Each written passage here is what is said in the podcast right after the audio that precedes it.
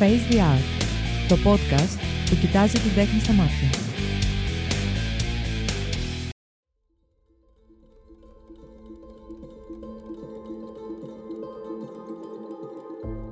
Face the Art Podcast by cretanews.gr, επεισόδιο 12.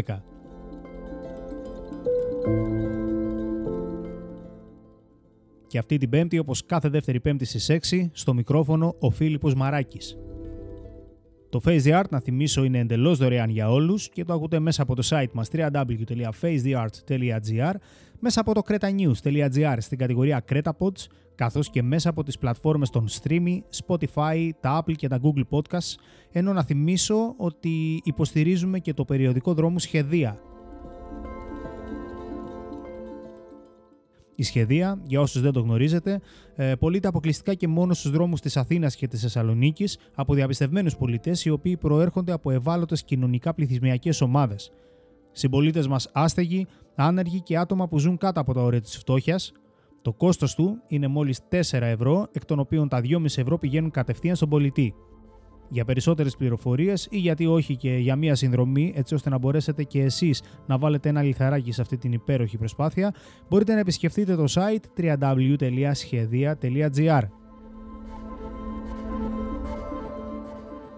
Σημερινός μου καλεσμένος ο Κυριάκος Κορογιάννης. Ο Κυριάκος είναι απόφυτος της δραματικής σχολής Μέρης Βογιατζή Τράγκα και διευθυντής του θεατρικού εργαστηρίου Lab of Art. Έχει αρκετές παρουσίες τόσο θεατρικά, κινηματογραφικά, όσο και τηλεοπτικά. Ενδεικτικά, σε θέατρο έχει συμμετάσχει στο Νούφαρο του Βάλτου του Ευγένιου Τριβιζά σε σκηνοθεσία Παναγιώτη Σερεφίδη, στην Πεντάμορφη και το Τέρας σε σκηνοθεσία Γιάννη Λιούμπι στο θέατρο Broadway, στην Αλίκη το, στη χώρα των θαυμάτων σε σκηνοθεσία Γιάννη Λιούμπι επίσης στο θέατρο Broadway, στο Μια ζωή, δυο ζωές, ε, μουσικοχορευτική παράσταση στο θέατρο Αργό, στο «Άνθρωποι και ποντίκια» του Τζον Στάινμπεκ σε σκηνοθεσία Θάνου Περιστέρη στο θέατρο Έναστρον, στα «Το δώρο του, της Παπλωματούς» και «Φάτς και Σβού» σε σκηνοθεσία Μαρία Σαριτσάμι στο Ηράκλειο, στο «Ο Θεός της Φαγής» της Γιασμίν Ρεζά σε σκηνοθεσία Κώστα Μεταξάκη επίσης στο Ηράκλειο, στο «Επιθεωρητής έρχεται» σε σκηνοθεσία Κατερίνα Ζουρίδη στην Κλεψά, σε σκηνοθεσία Αντώνη Μπαλαμούτσου στο 2,5 φωνή και ένα μπουλντόκ των Ρέπα Παπαθανασίου, επίσης σε σκηνοθεσία του Μιχάλη Παλαμούτσου, στα Καθρέφτη Καθρεφτάκι μου και ο κύκλος και η κούκλα της Νικολέτας Δάφνου σε σκηνοθεσία Κώστα Μεταξάκη, στη μονογαμία του Μάρκο Αντώνιο Ντελαπάρα σε σκηνοθεσία του Πέτρου Μαυροματίδη. Στην τηλεόραση έχει συμμετοχές στη Μαρία την Άσχημη, στους Ατρόμητους, στη Δέκατη Εντολή, στον Τρίτο Νόμο. Ενώ στον κινηματογράφο, στα Poker Face του Χρήστου Δήμα, τα χρονικά του Δρακοφίνικα Αδάμαστος σε σκηνοθεσία του Θάνου Κερμίτσι και στο Gotham Nightmare σε σκηνοθεσία Γιώργου Σταματάκη. Αγαπάει τις πολεμικές τέχνες και τον ελεύθερο χρόνο του ασχολείται με την πυγμαχία και το Letway. Καλησπέρα Κυριάκο. Γεια σου Φίλιππε. Τι κάνεις, πώς είσαι; Μια χαρά, εδώ. Ε, σε ευχαριστώ πάρα πάρα πολύ που είσαι μέρος του Face the Art Podcast. Ε, εκτιμώ τους ε, ανθρώπους που ε, κάνουν με πάθος ε, την τέχνη τους και αγαπούν αυτό που κάνουν και είσαι ένας από αυτούς. Εγώ ευχαριστώ πάρα πολύ για την πρόσκληση. Ε, να ξεκινήσουμε Κυριάκο ρωτώντας σε αρχικά τι είναι αυτό το, το, πριν πάμε στα καλλιτεχνικά, τι είναι αυτό το let way, αυτή η πολεμική τέχνη; Το let way, θα σου πω γιατί ούτε εγώ ήξερα μέχρι που μου έδειξαν τι είναι. Είναι μια ταϊλανδέζικη πολεμική τέχνη που είναι σαν ε, το Muay Thai, απλά παίζεις χωρίς γάντια, με γυμνά χέρια. Οκ, okay, αυτό δεν πονάει. Ε, λίγο όσο πατάει η γάτα. το νιώθεις βέβαια λίγες ώρες αργότερα, αλλά ναι, εντάξει, πονάει λίγο.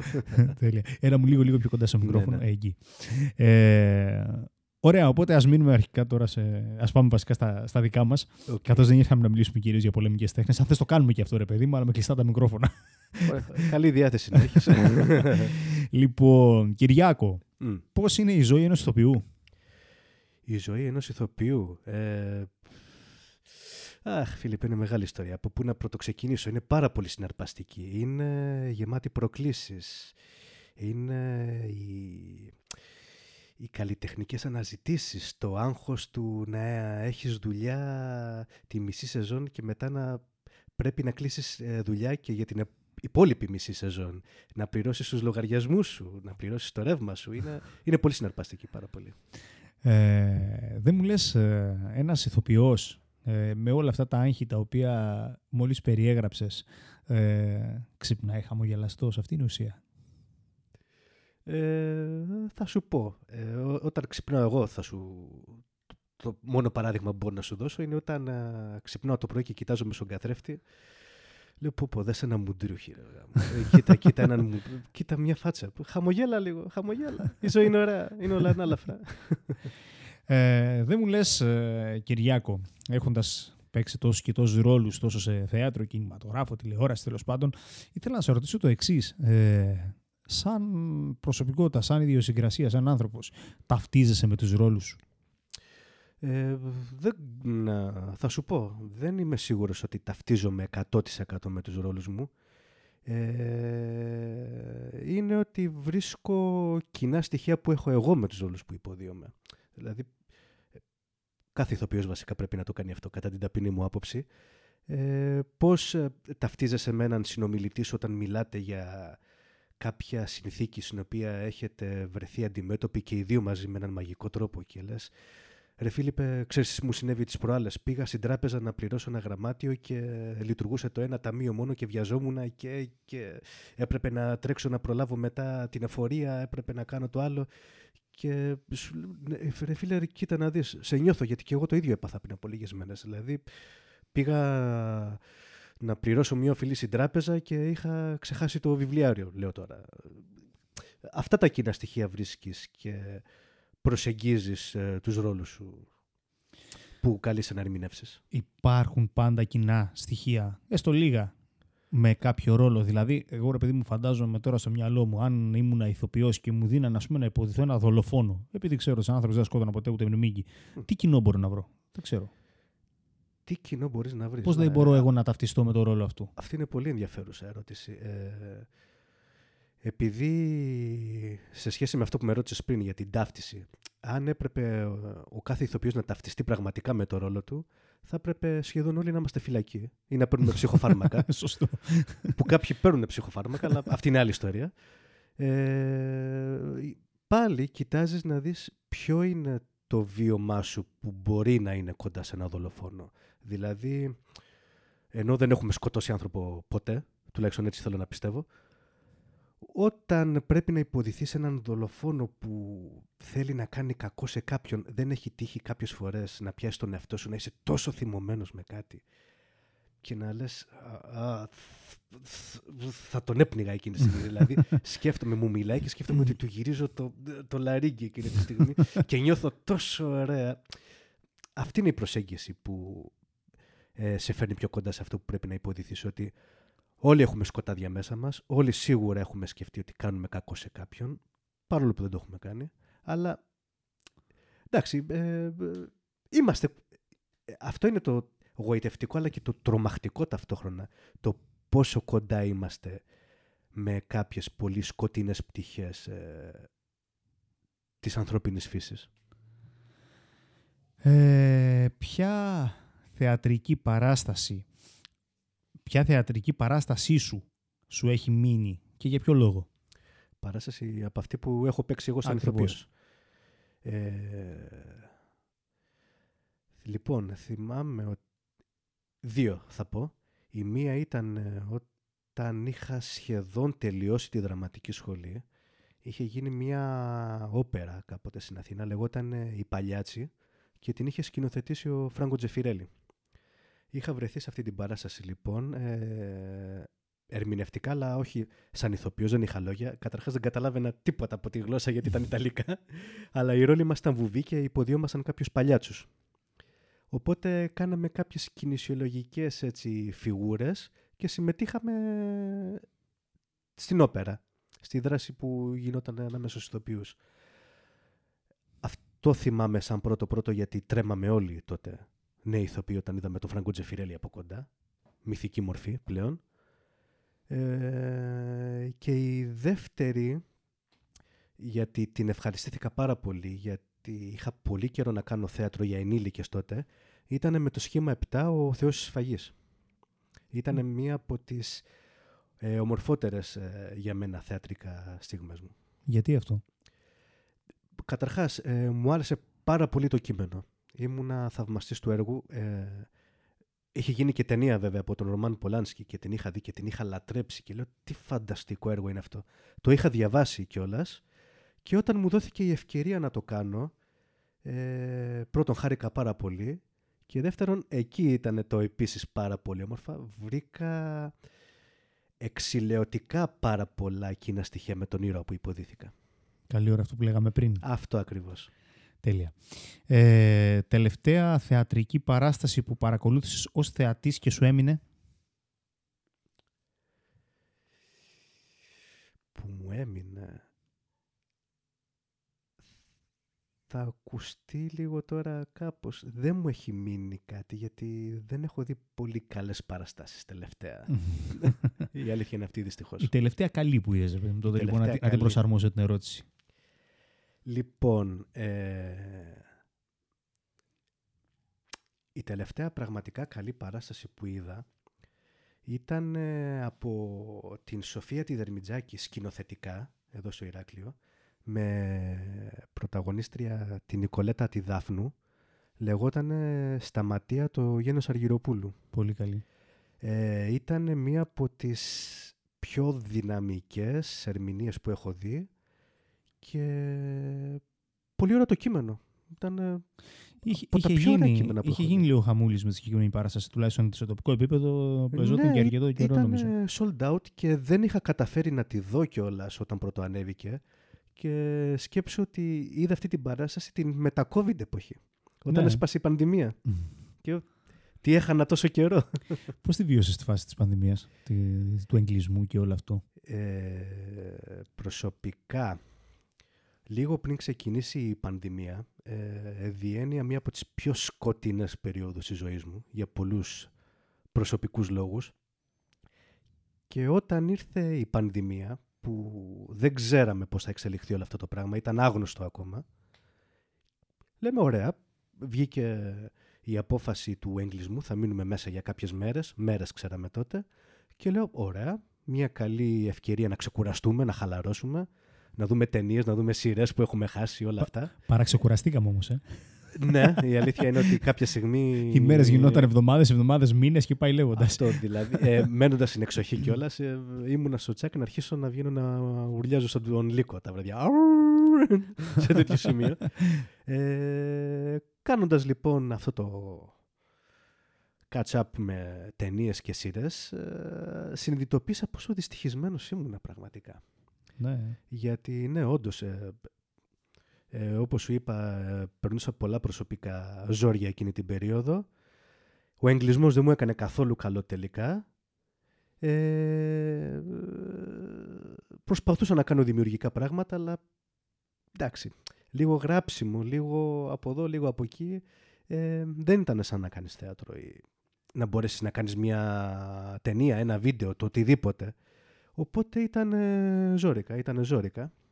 Από πάρα πολλές απόψεις, οικονομικές κυρίως. Α, καλά, ειδικά στο, Οικονομικές κομμάτι, δυσκολίες. ειδικά στο κομμάτι της τέχνης έγινε χαμός. Ε, ναι, δηλαδή... Πιστεύω, πιστεύω ότι η, η τέχνη, με την ευρύτερη έννοια, με όλους που εργάζονται στην τέχνη, που παράγουν τέχνη και ο τουρισμός είναι οι δύο κλάδοι οι οποίοι πλήγηκαν περισσότερο από κάθε άλλον. Πραγματικά. Ε, π- σκέψου ότι ε, πώς το βίωσα εγώ σαν μονάδα, γιατί δεν μπορώ να μιλήσω για άλλους συναδελφούς, γιατί δεν ξέρω τα προσωπικά τους.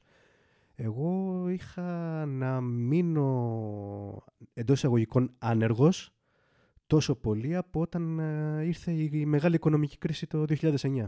Μμ, Ήταν τόσο τρομακτικά τα πράγματα. ναι. Δεν μου λες μεγαλύτερη ή μεγαλύτερος Έλληνας σκηνοθέτης; Τώρα δεν μπορώ να σου πω ένα όνομα. Μου έρχονται στο μυαλό ο... Ε, είναι σκηνοθέτης τώρα. Κοίτα, θα ακουστεί λίγο βέβαιλο τώρα. Απλά δεν μπορώ να πιάσω τα πολύ μεγάλα ονόματα. Αλλά από σύγχρονη ματιά θα μιλήσω, επειδή μου άρεσε πολύ το σκηνοθετικό του ύφος, θεατρικά, ε, για τον Βασίλη τον Μπισμπίκη. Έχεις δει το «Άνθρωποι και ποντίκια» στην Αθήνα; Όχι. Συγκλονιστικό. Είναι, είναι και trend όνομα των ημερών ο, ο Βασίλης Επισμπίκης. Για άλλους Ε, λόγους βέβαια. για άλλους λόγους, όχι, ναι. όχι, όχι για Ε, σκηνοθετικούς. Ναι, δυστυχώς επισκιάζει το καλλιτεχνικό Ναι, του ναι. εύρος αυτό το πράγμα, αλλά συνιστώ, αν ποτέ βρεθείς στην Αθήνα και θέλεις να δεις θέατρο, βρες μια παράσταση που σκηνοθετεί ο Βασίλης ο Μπισμπίκης. Είναι, είναι πραγματικά γροθιά στο στομάχι. Το κρατάω και θα το κάνω. Μμμ. Έχω και προγραμματίσει ένα ταξίδι έτσι για Αθήνα, οπότε θα το, Α, θα το επιδιώξω. Ωραία, ωραία. Πάμε παρέα και εγώ θέλω να ανέβω. λίγο. Τέλεια. Ε, κινηματογράφος θέατρο; Ε, και τα δύο, ειλικρινά. Δεν, ε, έχει άλλη μαγεία το ένα, άλλη μαγεία το άλλο. Εντάξει, στο θέατρο δεν αγοράζεται η αμεσότητα που έχεις με το εκείνο από κάτω. Είναι, είναι μαγικό. Είναι, είναι από τις στιγμές που για λίγο νιώθεις ένα με τον άλλον. Ότι είστε όλοι μαζί σε κάτι. Είναι, είναι ιερό αυτό το πράγμα. Είναι πάρα πολύ όμορφο. Ο κινηματογράφος από την άλλη έχει άλλη ομορφιά. Έχει τη δυνατότητα και κυριολεκτικά και μεταφορικά να ταξιδέψεις, να δεις α, νέα μέρη, να συνεργαστείς με ανθρώπους που, που και ας μην τους ξαναδείς ποτέ, να διευρύνεις τον κύκλο σου. Ε, είναι- δεν ξέρω από πού να το πιάσω και να το αφήσω. Είναι υπέροχα και τα δύο πραγματικά. Ωραία, οπότε ας πούμε ότι μοιράζεις την αγάπη σου. ναι, είμαι διχασμένος σε αυτό. Ναι. Ε, έχεις ε, συμμετοχή και σε κάποιες γνωστές σειρές στην τηλεόραση. ναι. Ε, πώς βρίσκουν οι παραγωγοί τον Χ. Κυριάκο που, ονειρε- που, που έχει ονειρευτεί να παίξει κάποια στιγμή ρε παιδί μου σε μία; Εσένα πώς σε βρήκαν, πώς σε προσέγγισαν; Ε, Ρωτάω τώρα, να σε διακόψω συγγνώμη, γιατί ακούνε ενδεχομένως πάρα πολλοί νέοι καλλιτέχνες, νέοι Μμμ. ηθοποιοί, και σου λένε ρε παιδί μου, πώς πώς προσέγγισες εσύ, σε προσεγγίσαν εσένα, και εγώ θέλω κάποια στιγμή να φτάσω σε ένα- Μμμ. σε ένα επίπεδο που μπορώ να παίξω κάπου. Άκου τώρα μια συναρπαστική ιστορία. Ε, δεν, τους βρή, δεν με βρήκαν εκείνοι, εγώ τους βρήκα τότε, γιατί νέος ηθοποιός όταν είχα τελειώσει τη σχολή, ήταν η στιγμή που τελειώνουμε και λέμε, ωραία, τι κάνουμε τώρα, πρέπει να δουλέψουμε, θα βιοποριστούμε, γιατί εντάξει, κάθε ηθοποιός που σέβεται τον εαυτό του, έχει υπάρξει σερβιτόρος, έχει υπάρξει οικοδόμος, καταλαβαίνεις τι εννοώ. Αλλά στο κομμάτι μας, ε, το, η δουλειά η δικιά μας έχει ένα διαρκές τρέξιμο. Πρέπει να ψάχνουμε για δουλειά, γιατί ας μην γελιόμαστε. Πολύ σπάνια θα μας πάρει κάποιος τηλέφωνο και θα μας πει ε, «Κυριάκο, ε, Φίλιππε, σας θέλω γι' αυτό». Δεν γίνεται σχεδόν ποτέ. Δηλαδή, ε, αυτό που κάναμε εμείς τότε όταν ξεκινούσαμε ήταν ότι με το που βγήκαμε από τη σχολή τρέχαμε σε όλες τις εταιρείες παραγωγής που υπήρχαν και αφήναμε βιογραφικά. Αφήναμε βιογραφικά με τις φωτογραφίες μας, μας κάνανε βίντεο, ε, βλέπαμε θεατρικούς σκηνοθέτες στον δρόμο και τους κυνηγούσαμε. Ε, περίμενε, περίμενε, περίμενε. ε, συγγνώμη, ε, είμαι μεγάλος θαυμαστής σου, λέγομαι Κυριάκος, ε, πάρε και ένα βιογραφικό γιατί είμαι νέος ηθοποιός, ε, κάνε μου τη χαρή να με φωνάξει σε μια κουράση. Ε, κάπως έτσι πάει. Οπότε σε συγκεκριμένες σειρές άφηνα βιογραφικό, κάποια στιγμή με παίρνανε τηλέφωνο και μας λένε κύριε Κορογιάννη, μας ενδιαφέρεται, ελάτε να κάνουμε ένα ραντεβού να σας δοκιμάσουμε για ένα ρόλο. Πηγαίνουμε, κάνουμε το δοκιμαστικό μας ωραία και καλά. Σου Ποια- δίνουν ποια- κείμενο. Ποια ήταν, ποια ήταν η πρώτη σου σειρά που σε κάλεσαν; Η πρώτη σειρά που με κάλεσαν ήταν ε, η Μαρία η Άσχημη. Ε, πηγαίνω πφ, χαρούμενος τώρα εγώ. Ναι, ναι, τέλεια, τέλεια, τέλεια. Θα πάω να δουλέψω. Ε, εντάξει, δεν ε, βάζουμε μέσα τις απορρίψεις που έχουμε δεχτεί από σειρές που μας έχουν καλέσει. Ναι, καλά, προφανώς. Αλλά- Φαντάζομαι η αναλογία δεν είναι, θα είναι χαοτική. Μμμ, πάρα πολύ. Ε, και πάμε, μας δίνουν το κείμενο. Θα δοκιμαζόμαστε για κάποιους ρόλους και λέμε πω πω ρε φίλε, θα μπω σε μια καθημερινή σειρά και θα κάνω αυτό, είναι τέλειο. Σε παίρνουν τηλέφωνο και σου λένε ε, Τετάρτη έχεις γύρισμα, έλα 8 η ώρα στο τάδε μαγαζί, γιατί είναι εξωτερικό το γύρισμα, δεν θα είμαστε σε στούντιο. Λέμε ωραία, τέλεια, πάμε. Πηγαίνουμε. Ωραία, έτοιμος, έτοιμος. Ναι, αλλά δεν έχω πάρει κείμενο ακόμα να μάθω τα λόγια μου. Ε, δεν χρειάζεται, δεν χρειάζεται, μην ανησυχείς, όλα θα πάνε καλά. Αυτοσχεδιάζουμε. Ε, Οκ. και σε καλούνε. πε- Βέβαια, έχεις όρντινο 9 η ώρα και η σκηνή σου ξεκινάει στις μία και μισή, δύο. Τι κάνεις, λέει, παίζεις με το κινητό, ε, το... ε, π- Θυμάσαι το PlayStation τσέπης που υπήρχε κάποτε. και Το PSP. Το PSP και Ναι, παίζαμε. εννοείται. και π- τέλος πάντων, μη σε κουράζω, πέρναγε η ώρα. Ερχόταν η ώρα για τη σκηνή σου. Ε, ωραία, τώρα θα κάτσεις σε αυτό το τραπέζι εδώ, ναι, και θα πίνεις τον καφέ σου. Και... Αυτό. Μου λένε ναι. Ωραία, τέλεια.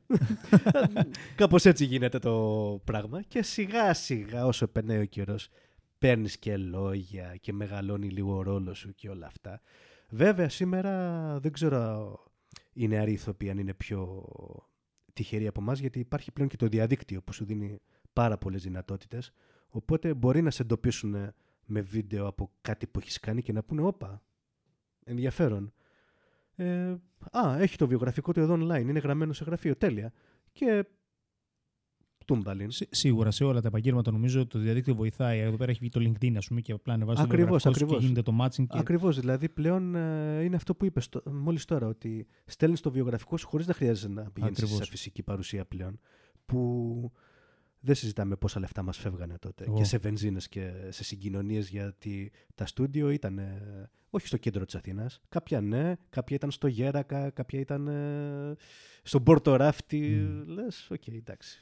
Ε, θα, το, θα το συνδυάζατε με μπανάκι, αποκλείεται. Ε, εντάξει, ναι, λέγαμε εντάξει, ας κάνουμε και μια εκδρομή επί τη ευκαιρία.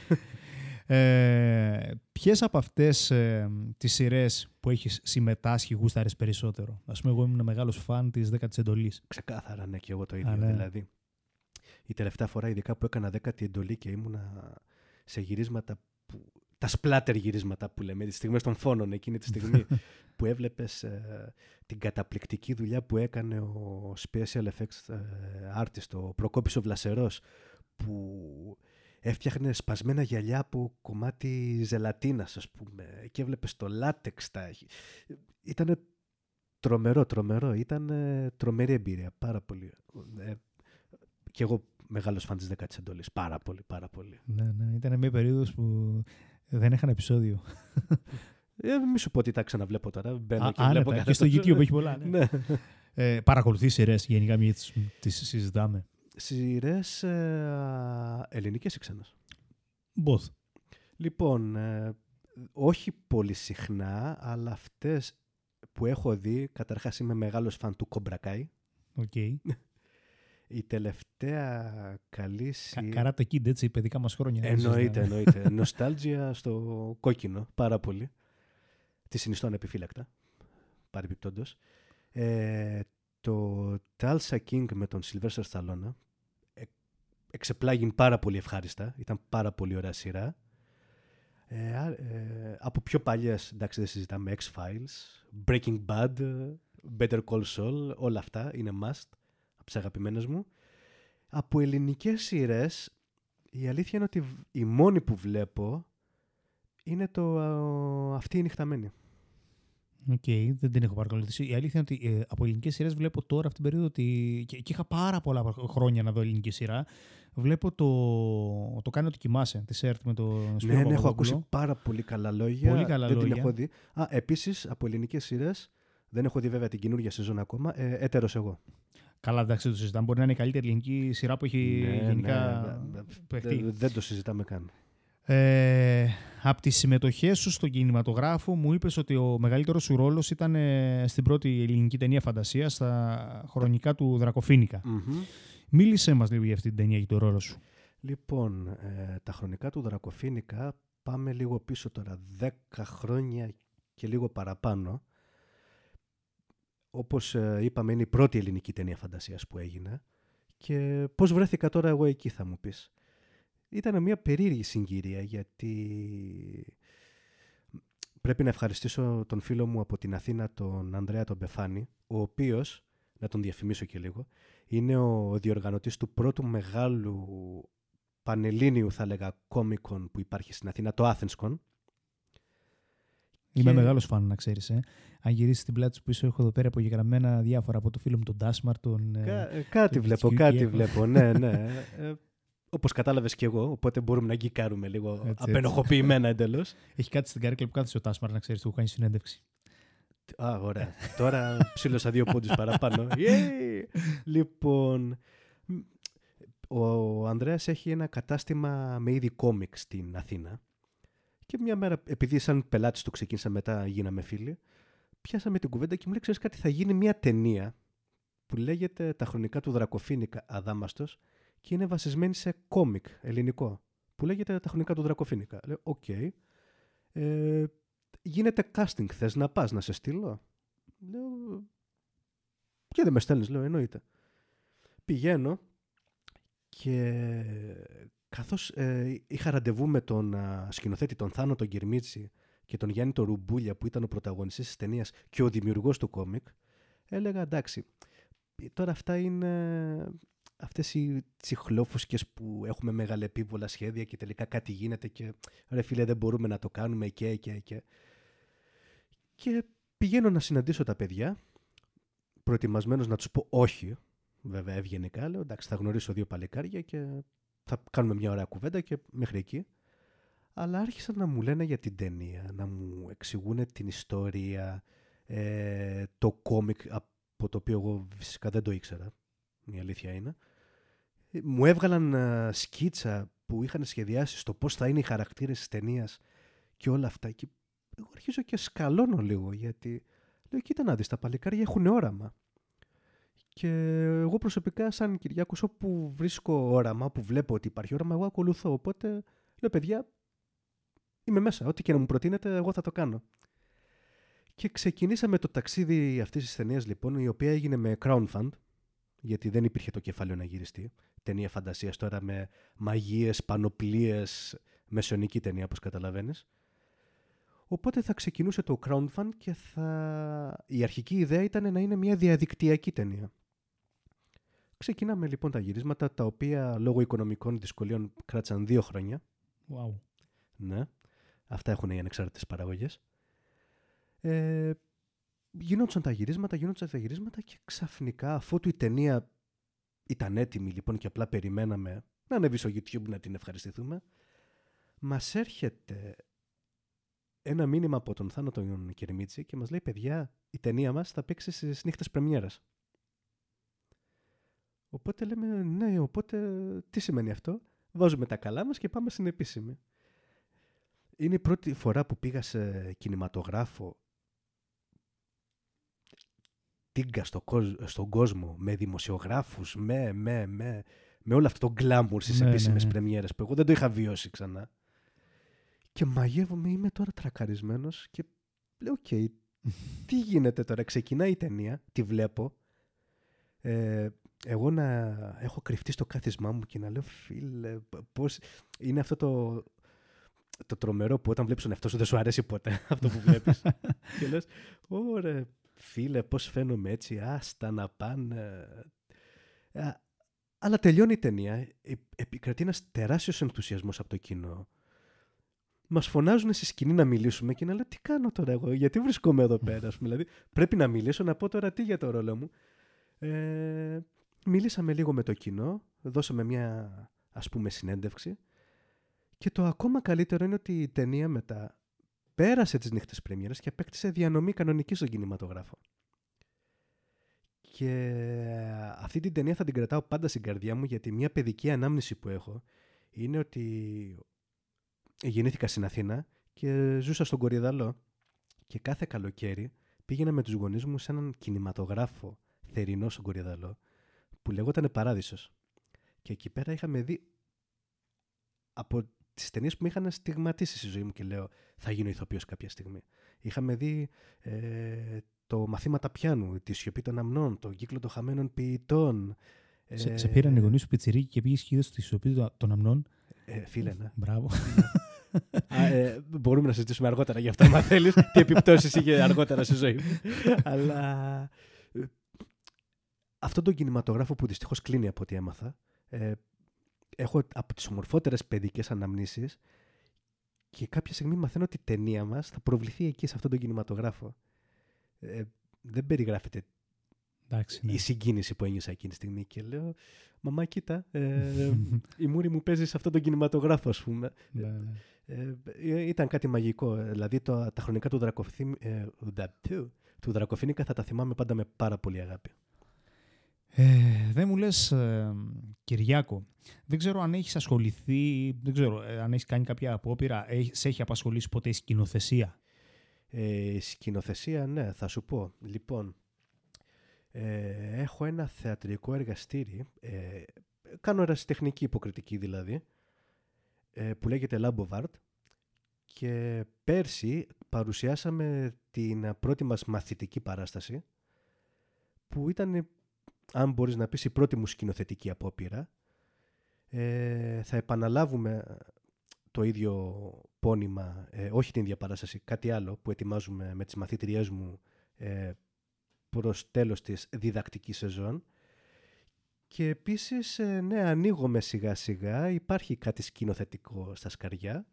Θες που- να αποκαλύψεις ή θες να το κρατήσεις ακόμα; Όχι, όχι, νομίζω ότι είναι ασφαλές να το πω. Για πες. Θα έχω την ε, σκηνοθετική επιμέλεια σε μια παράσταση που αφορά τις γυναικοκτονίες. Ένα σχετικά φλέγον ζήτημα θα μπορούσα να πω αυτές τις μέρες, δυστυχώς.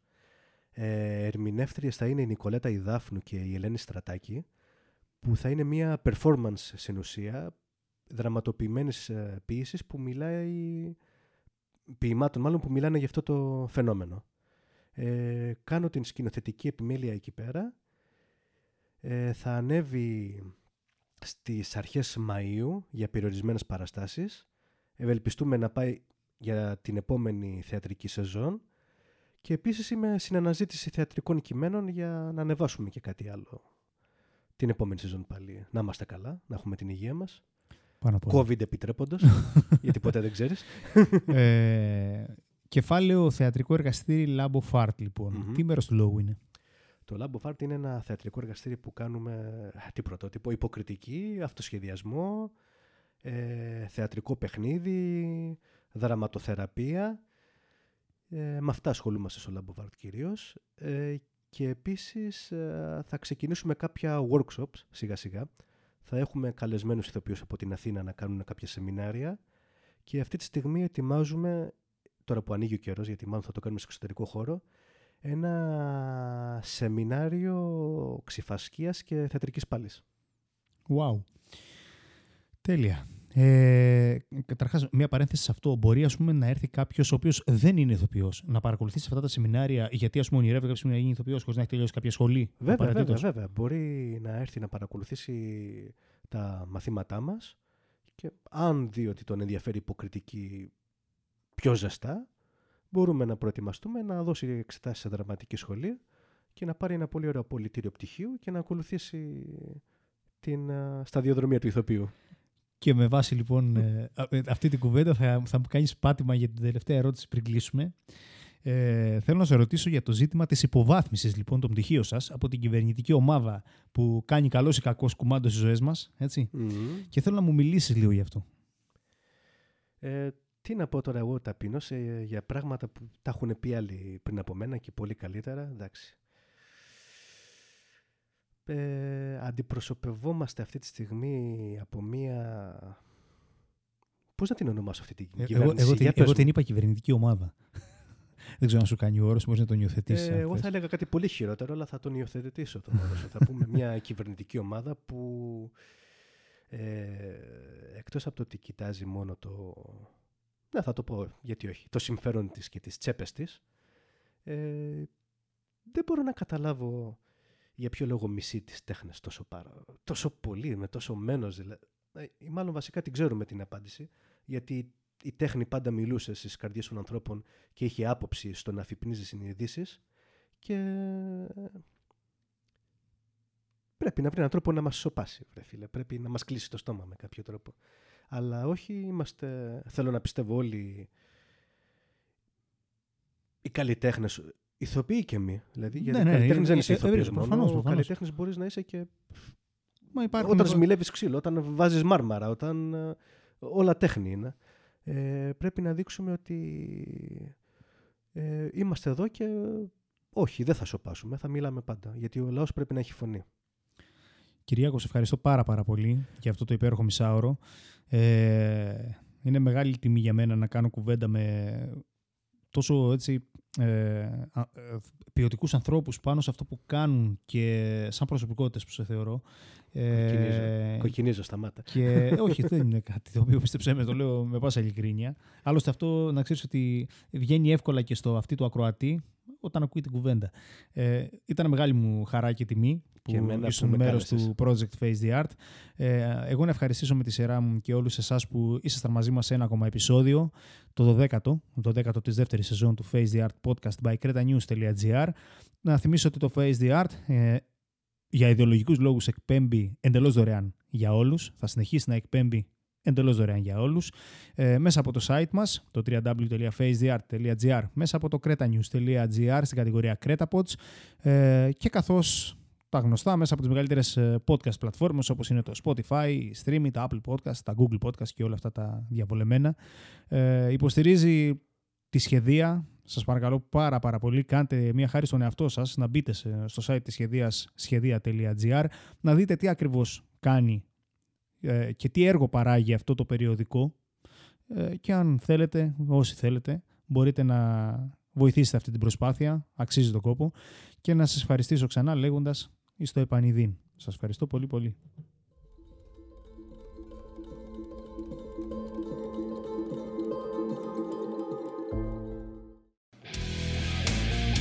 Face the Art, το podcast που κοιτάζει την τέχνη στα μάτια.